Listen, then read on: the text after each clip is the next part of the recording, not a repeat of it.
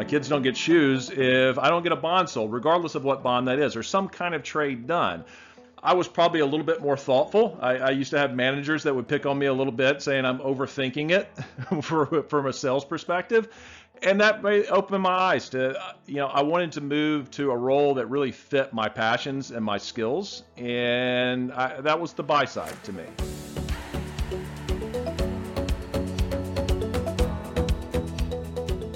Welcome, everyone, to the fifth episode of In Your Best Interest, an ALM First podcast, a show that will explore common depository challenges, give you an insider's view of the latest market trends, and share stories and insights from industry leaders.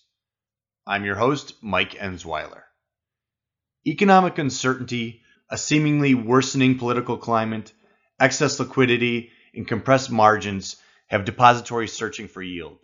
This hunt for yield, coupled with credit concerns and diversification of the balance sheet, are front and center on people's radar. This week's episode will focus on institutional fixed income investing in this current environment. Today we are joined by Jason Haley. Jason is ALM First Chief Investment Officer, joining the firm in 2008. He heads ALM First Investment Management Group and is a portfolio manager for the Trust for Credit Union's mutual funds. Jason and his team are responsible for leading the investment process and investment theme development for the firm. Jason also oversees all capital markets activities, including portfolio management, trading, market research and commentary, and execution of hedging and funding strategies for the firm's depository clients. He is a frequent and much sought after speaker on economic and investment topics in the depository space, and I'm very excited to have him here with us today.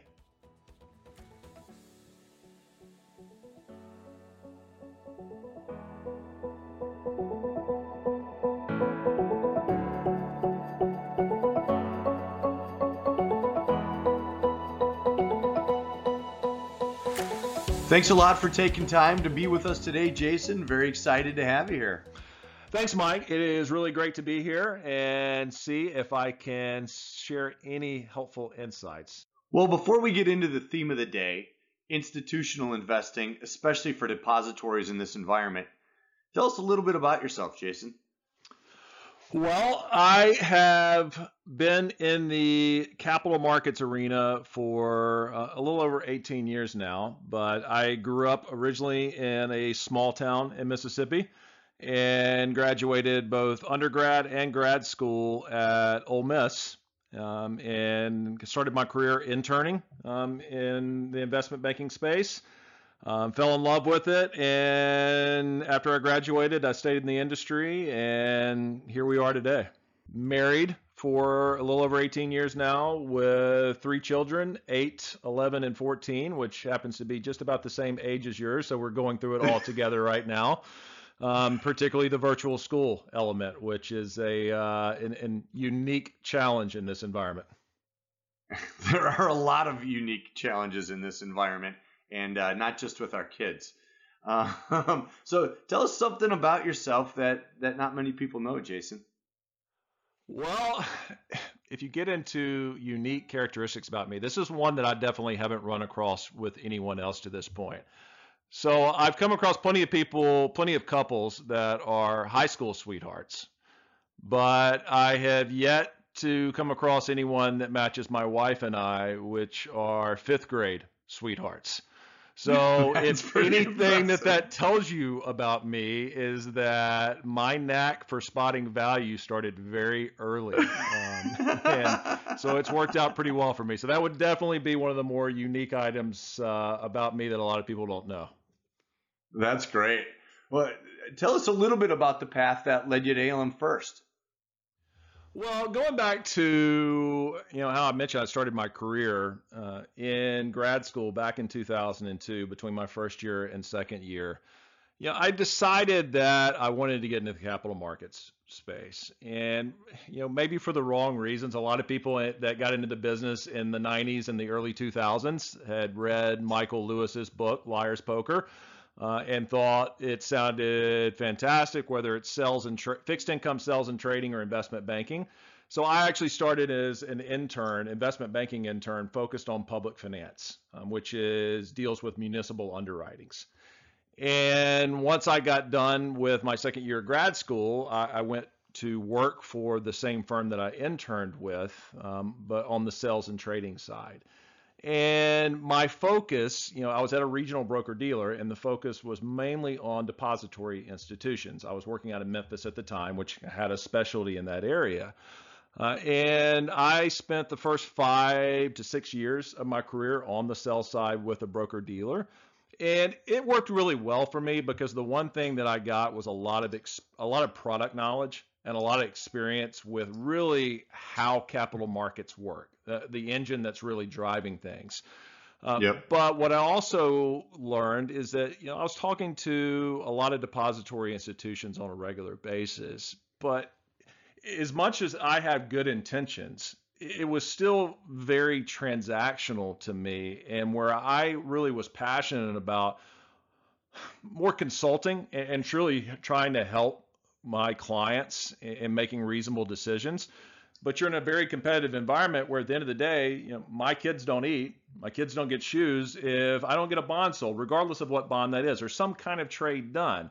And so yeah. it, it, just, I was probably a little bit more thoughtful. I, I, used to have managers that would pick on me a little bit, saying I'm overthinking it for, mm-hmm. from a sales perspective and that opened my eyes to you know i wanted to move to a role that really fit my passions and my skills and I, that was the buy side to me um, which is where i am at alm first now so uh, I started looking into those roles. I wrote down a list of many cities um, that uh, to get my wife's approval on, which has to come first, as we know, uh, of where we might be willing to move. and it had all the usual suspects of you know New York, Chicago, San Francisco, Boston.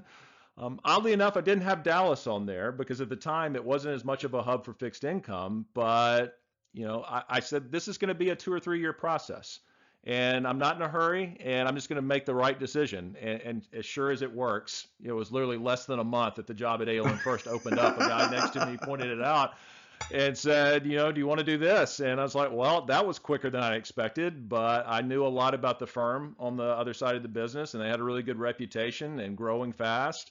And I said, all right, Dallas it is. My wife and I agreed, and we moved uh, roughly 12 years ago. And it's been everything that I expected more to experience on the buy side. Definitely a lot more consultative, really feeling like you know, I'm getting to use the skills that I developed on the sell side of the business in capital markets, but I'm getting to use them in a better way, I think, in helping clients um, perform better. And it's it's been amazing. You know, I started after you, and um, just you know the role that you play at our firm and the, and the role our firm plays in the depository space is is is really exciting to me. And, and you know, you've really grown that role to become that chief investment officer. But it's not just on the fixed income side. You're our our leading economists, so to speak, and, and, a, and a sought after speaker. And I know recently you participated in a panel discussion, um, you know, trying to argue for one side of the economic recovery. And, and we certainly don't have to get too deep into that, but it, it just, you know, has me thinking about 2020 and, and this has been an interesting year to say the least. You know, depositories have excess liquidity, compressed margin, there's market dislocation, a, a very um, seemingly deteriorating uh, political environment. And so maybe you can, you know, for the audience sake and to set the stage, recap the events that led us to where we're at today. So yeah, Mike, it's obviously been a a unique environment.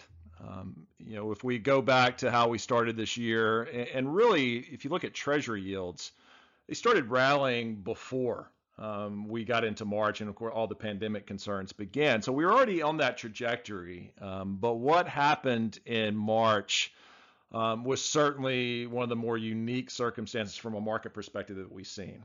And you know, it, it was, and especially in the middle of the month, every bit as much a financial crisis as what we experienced in 2008. It was just far more condensed. And I say that because having worked through the 2007 really to 2008 financial crisis, that was spread out over a much longer time period. Um, but what we saw in the middle of March, when the economy effectively got self-imposed lockdown, and the volatility in the bond market and the liquidity drain was every bit as bad as it was in the peak in 2008. The big difference was the Fed this time around had the playbook. And so they knew what it took to respond and to restore order effectively in the markets. And as easy it is to be critical of policymakers and to everybody likes to beat up on the Fed, I will actually give them a very high mark and high grade for how they responded in a very difficult environment to restore order.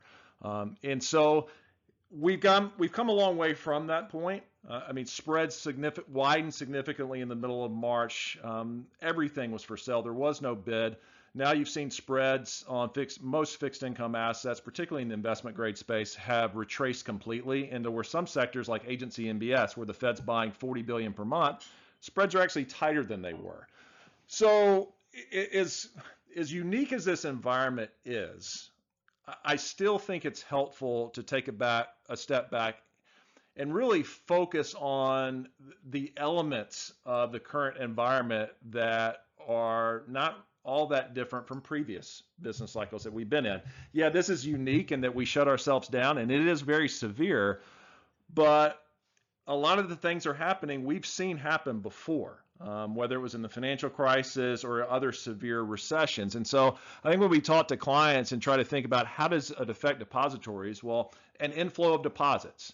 That's happened this time around, and that's definitely happened back in 2008 and 2009 and, and any real severe you know, economic shock. Um, we also see margin compression. That's not unique. That happens. It just is a little bit more severe right now. Um, I guess the more unique element that people are trying to get their hands around is um, the forbearance issue uh, of trying to help borrowers and defer payments in the future and really trying to figure out what are my liabilities going to be um, from a credit perspective? What are my losses going to look like? Um, and that really depends on the asset mix, um, but we've had a lot of those discussions as well. So um, the Fed has definitely helped market functionality. They've helped supply, you know, restore the flow of credit downstream to consumers and businesses. Um, but they can't fix everything. And Jerome Powell, the Fed chair, has said as much that you know the fiscal policy makers, there's something they have to do there, and there's a lot of wrangling going on still between you know Democrats and Republicans. Um, but there's there, there's only so much that can be done there, and there's still going to be an element of uncertainty. I just think the more critical thing we can do in an environment like this is do our best to stay focused on what we know and what we can control, and not get totally paralyzed by the unknown, which we see happening from time to time. Yeah, especially as I'm sure management teams and boards um, are trying to put some certainty around very uncertain times. So you know you mentioned the the inflow of deposits, margins under pressure, credit concerns for lenders. How does a depository grind for extra basis points in this environment?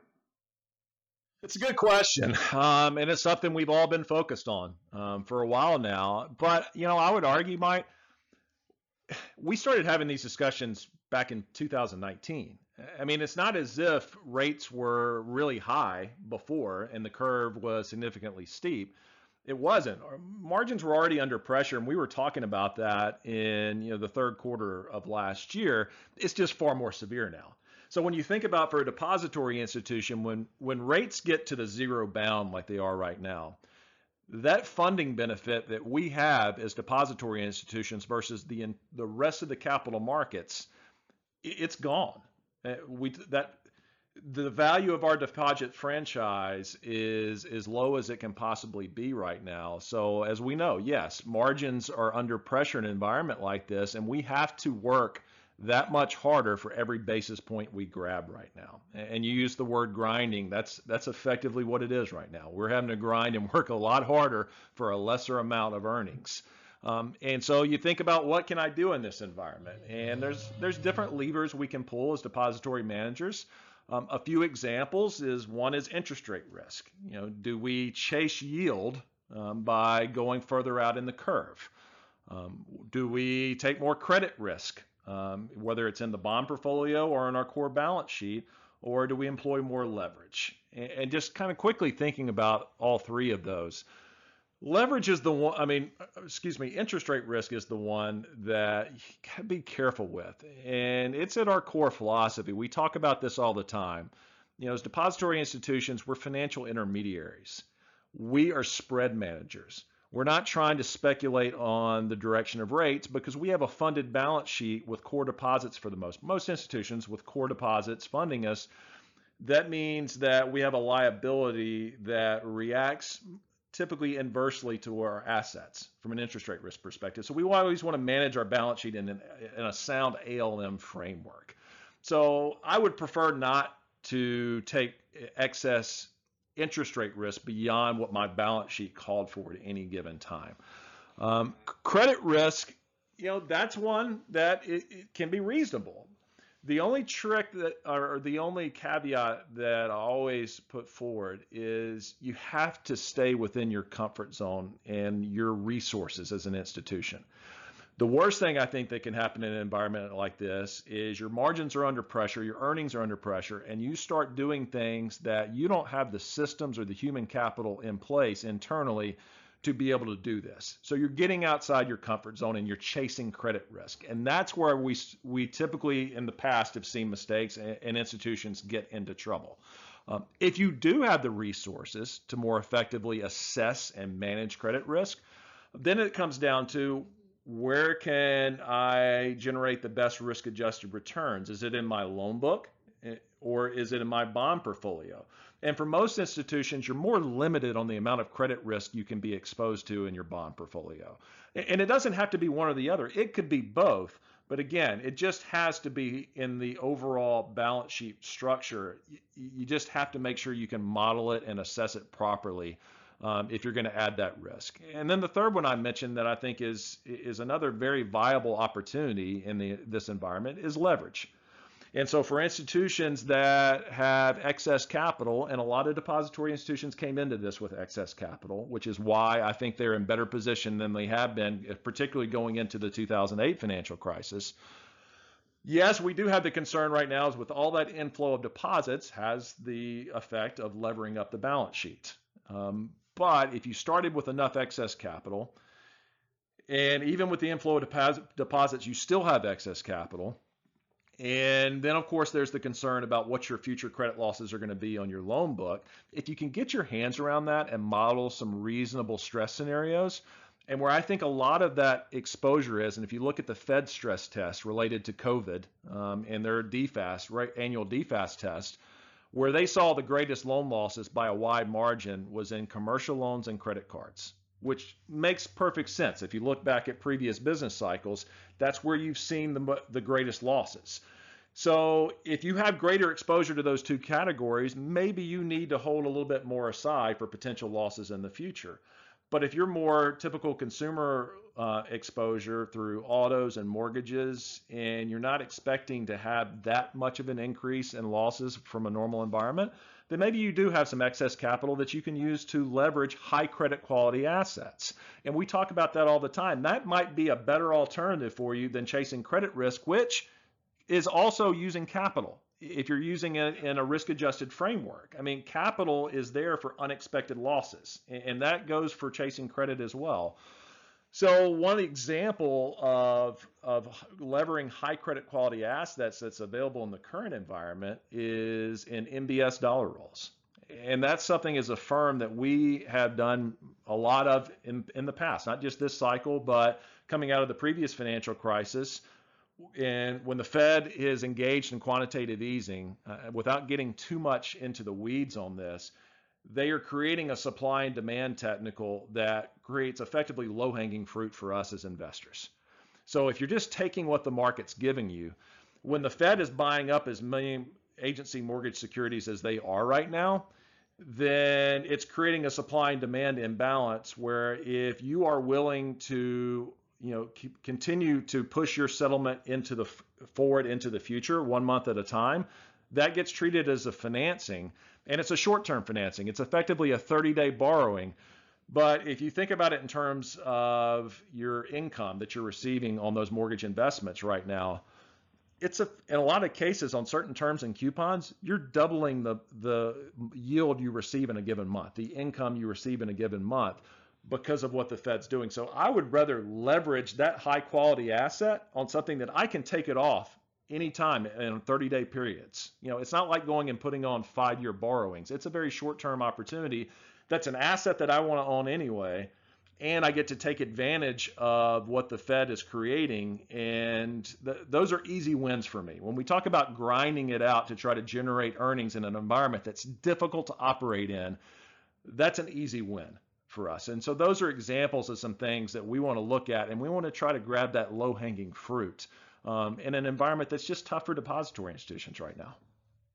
Yeah, and, and those are really great points, especially that leverage idea, the dollar roll idea, because I hear a lot of CFOs, CIOs, portfolio managers say that you know they don't want to invest long in this low rate environment, and a lot of questions about how to put that excess cash to work for any sort of reasonable return. And as you mentioned, those rolls are effectively doubling the return you would earn on that asset in any given month.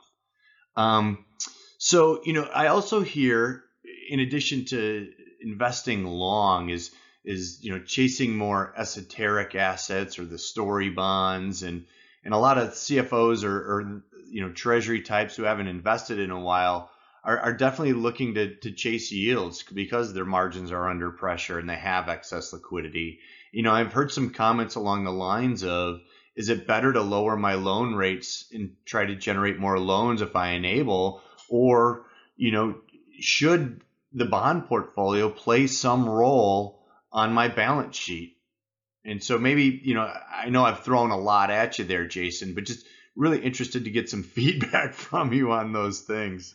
No, it's a reason, a very reasonable question, and it's something we've heard a lot of, of course, and it's it's not unique to this environment either. Again, we've seen it before where you have institutions that, in particular, have had very high loan demand and high loan to deposit ratios. And all of a sudden, you get into an economic shock like this, and loan demand falls precipitously. And now, all of a sudden, I have to, you know, I have to spend more time in my bond portfolio and have this excess cash. And I haven't done this in a while. And even for the institutions who have been investing more regularly, it's still not an easy operating environment. But what it really comes down to that question that you initially uh, proposed about should I go long right now or should I be more conservative and stay in cash? That really still gets into the interest rate risk discussion. And, you know, it's natural for someone to look at the current environment and go, look, the rates are close to zero right now across the curve. Why would I want to buy long-term assets when they're close to zero? And I'm going to take us back to that discussion we were just having a little while ago that as depository institutions, we manage interest rate risk in an ALM framework, an asset liability management framework. And we don't want to get ourselves in a position of trying to speculate on the direction of interest rates. And I do this all day. I look at markets and I look at rate trends, and I wouldn't do it myself with my own balance sheet because it's just too unpredictable. There's too many factors at play, and the fact that we have a liability on the other side that our asset is extinguishing. So if we can get those more properly aligned, we don't have to worry about the rates component as much. And we can just go back to what we were talking about before as being a spread manager. So when I talk, think about managing an investment portfolio in an environment like this, it's really no different than any other. Uh, you know, people ask us all the time to present on, you know, managing a bond portfolio in a rising rate environment or a falling rate environment. And uh, I try. We always try to be polite about it, and I say, okay, we'll present on that. But I'm I'm going to tell you up front that my answer is going to be the same for any of those scenarios. Our approach and our philosophy doesn't change. And the first thing that we do when we're going out and building a bond portfolio is we want to make sure the duration target is reasonable, and which is the interest rate risk profile. And for us to be able to do that for a depository institution, we've got to get into the core balance sheet. And we got to figure out look there's a there's a finite amount of interest rate risk that we can employ on this balance sheet. How do we allocate it from the loan portfolio to the bond portfolio? And as an example if you were a heavy mortgage lender and you were booking a lot of 30 year mortgage loans which typically tend to have a little bit more interest rate risk and convexity risk then perhaps they're using up more of your duration budget and your bond portfolio needs to be lower duration, less interest rate risk um, because you're using up most of that budget in the loan portfolio. And vice versa, if you don't have as a, uh, a loan book that you have more autos or you just don't have much lo- loans period, then you might need to use more of that interest rate risk budget in the bond portfolio.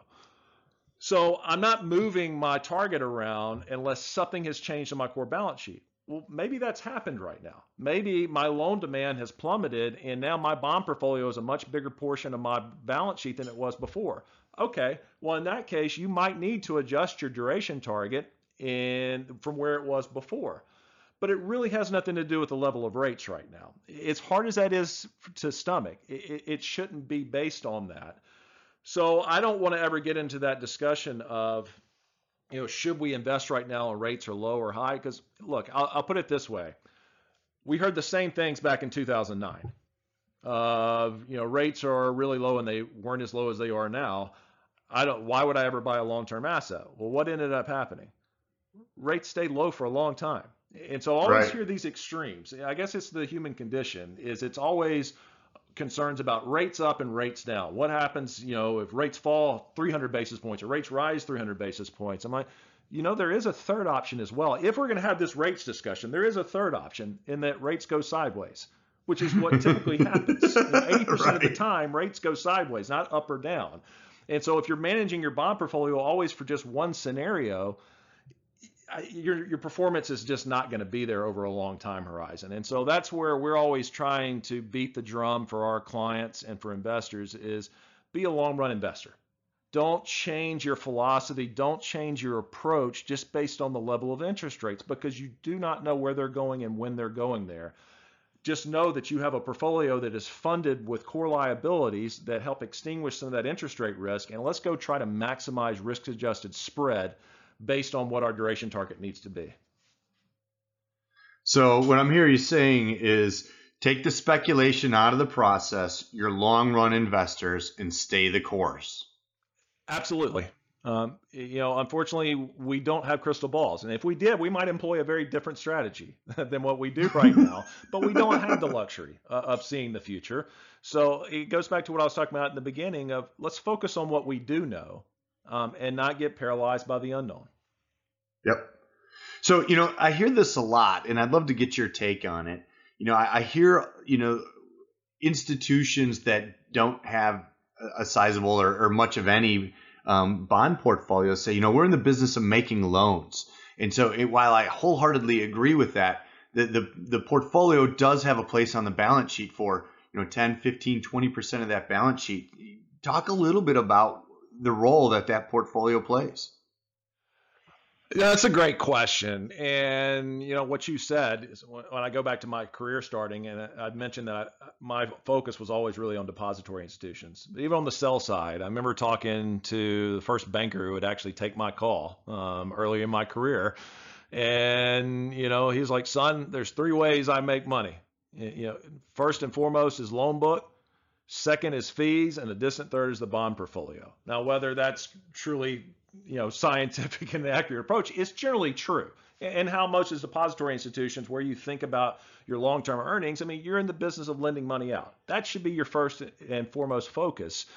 Um, but the bond portfolio still, as you say, it has a place and it's important. And one of the things that we've seen people get into trouble in the past is they do have very strong loan demand.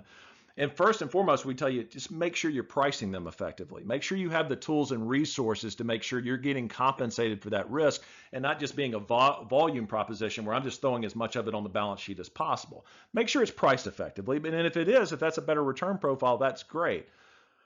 But don't run your bond portfolio down to zero because where we've seen in the past is it ends up becoming a liquidity problem because the bond portfolio is still the most liquid assets that you have on that balance sheet typically. And so you can still use it for leverage if necessary. If you need to borrow for short term cash needs, that's more difficult to do with your loan portfolio at, at times. So um, there's nothing wrong with, with keeping your focus on that loan portfolio first and foremost. It's just that bond portfolio still plays an important role. Even if you if you have a significant amount of loan demand, it, it serves for liquidity purposes, um, but it's also diversification benefits as well. Um, and, and different assets that I can get in, in the securities market that I might can't get access to in the loan market and vice versa. They should all work well together and complement one another, not be these isolated you know, portfolios in a vacuum. They should all work together for a comprehensive balance sheet and strategy. Yep, and that gets into your, your sound framework discussion earlier. Absolutely. The other thing I've heard of is is people looking for the short terms the, uh, the short term earnings bump. You know, uh, is this a market to take gains on sales for parts or of my portfolio? There's definitely been more uh, consideration around that, just because of the levering, the leveraging up that has happened, and of course the people thinking about potential credit losses coming in the future. You know, here's the thing: I, I have to always be careful with this discussion because you know at the end of the day we have to account for every things on our balance sheet. Accounting is important. Uh, but at the same time, sound accounting should line up with sound economics um, over a long time period. And if you have a situation where you know you want to sell certain certain assets and you want to collect that gain, what I would I would urge people to consider is to make sure it makes good economic sense too. So you're obviously taking the reinvestment risk. I have to redeploy those funds. And if I can sell assets that have an accounting gain, and most do right now in this rate environment, and I can reinvest those assets at wider risk adjusted spreads, then absolutely, that makes perfect sense. That's just being a good active risk manager. And the problem we see sometimes when folks, you want to book accounting gains today, and then you reinvest into something that has lower economic value going forward, well, it's just robbing Peter to pay Paul. Um, it's not a good long term strategy. Um, so yeah, any environment, that's where I would just make sure that the accounting and the economics line up well.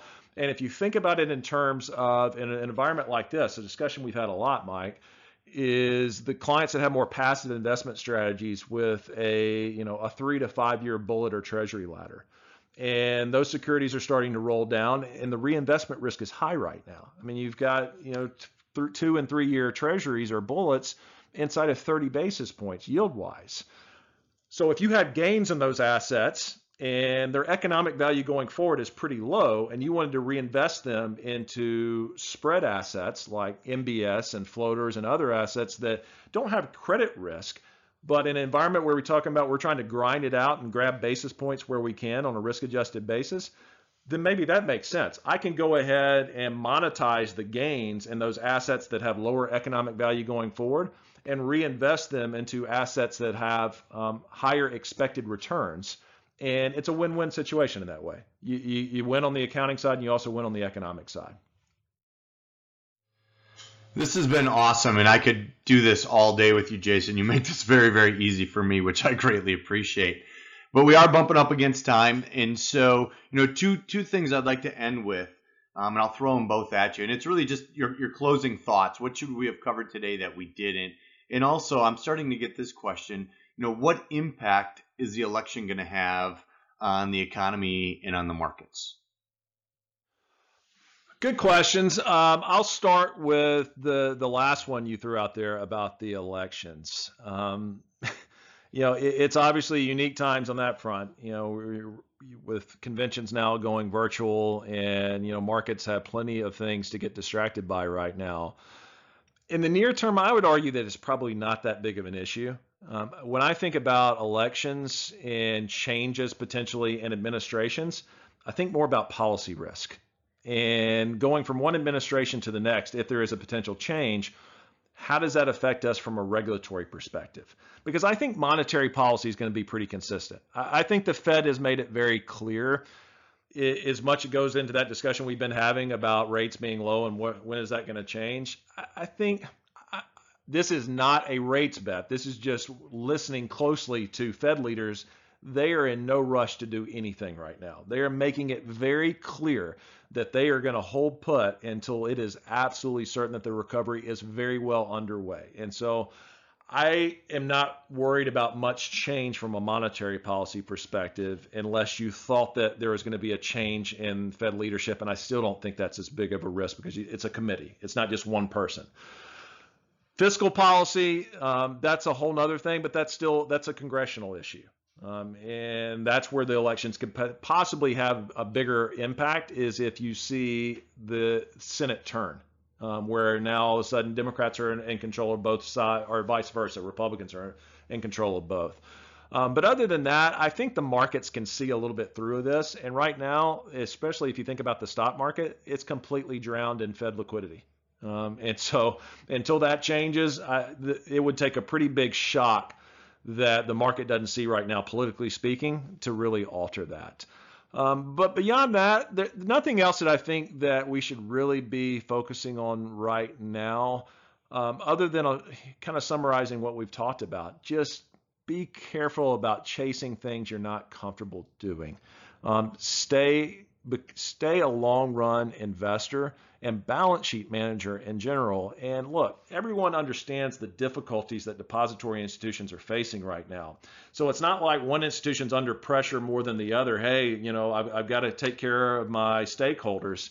Everybody knows it's a tough environment. So you just got to grind it out, make sound decisions. Um, like I said, the good thing about coming into this is depository institutions were very well capitalized with good liquidity profiles. Um, that is going to help us through this. And as much as none of us can predict the future, let's just keep taking it as cliche as this sounds, one day at a time, being effective risk managers, and don't get out ahead of our skis. Well, we are out of time. Thank you so much, Jason, for joining us today. It's been very insightful. Thank you, Mike. Thanks, everyone. I want to thank you again, Jason, for taking the time to talk through investing in the current environment with us. At the end of each episode, I also like to take a moment and let you know about some of our events or articles we have coming up. If you'd like to listen to more of Jason Haley, check out his bi weekly market update series, which keeps you current on market and economic trends and translates its impact on depositories. As always, stay safe, stay healthy, and thank you for listening to In Your Best Interest an ALM First podcast. The content in this podcast is provided for informational purposes and should not be relied upon as recommendations or financial planning advice. We encourage you to seek personalized advice from qualified professionals regarding all investment decisions. Current and future holdings are subject to risk, and past performance is no guarantee of future results. Podcasts should not be copied, distributed, published, or reproduced in whole or in part Information presented herein is for discussion and illustrative purposes only, and is not a recommendation or an offer or solicitation to buy or sell any securities. The views and opinions expressed by the ALM First financial advisor speakers are their own as of the date of the recording. Any such views are subject to change at any time based upon market or other conditions, and ALM First Financial Advisors disclaims any responsibility to update such views. These views should not be relied on as investment advice, and because investment decisions are based on numerous factors, may not be relied on as an indication of trading intent on behalf of any ALM First Financial Advisors product. Neither ALM First Financial Advisors nor the speaker can be held responsible for any direct or incidental loss incurred by applying any of the information offered. ALM First Financial Advisors is an SEC registered investment advisor with a fiduciary duty that requires it to act in the best interests of clients and to place the interests of clients before its own. However, registration as an investment advisor does not imply any level of skill or training.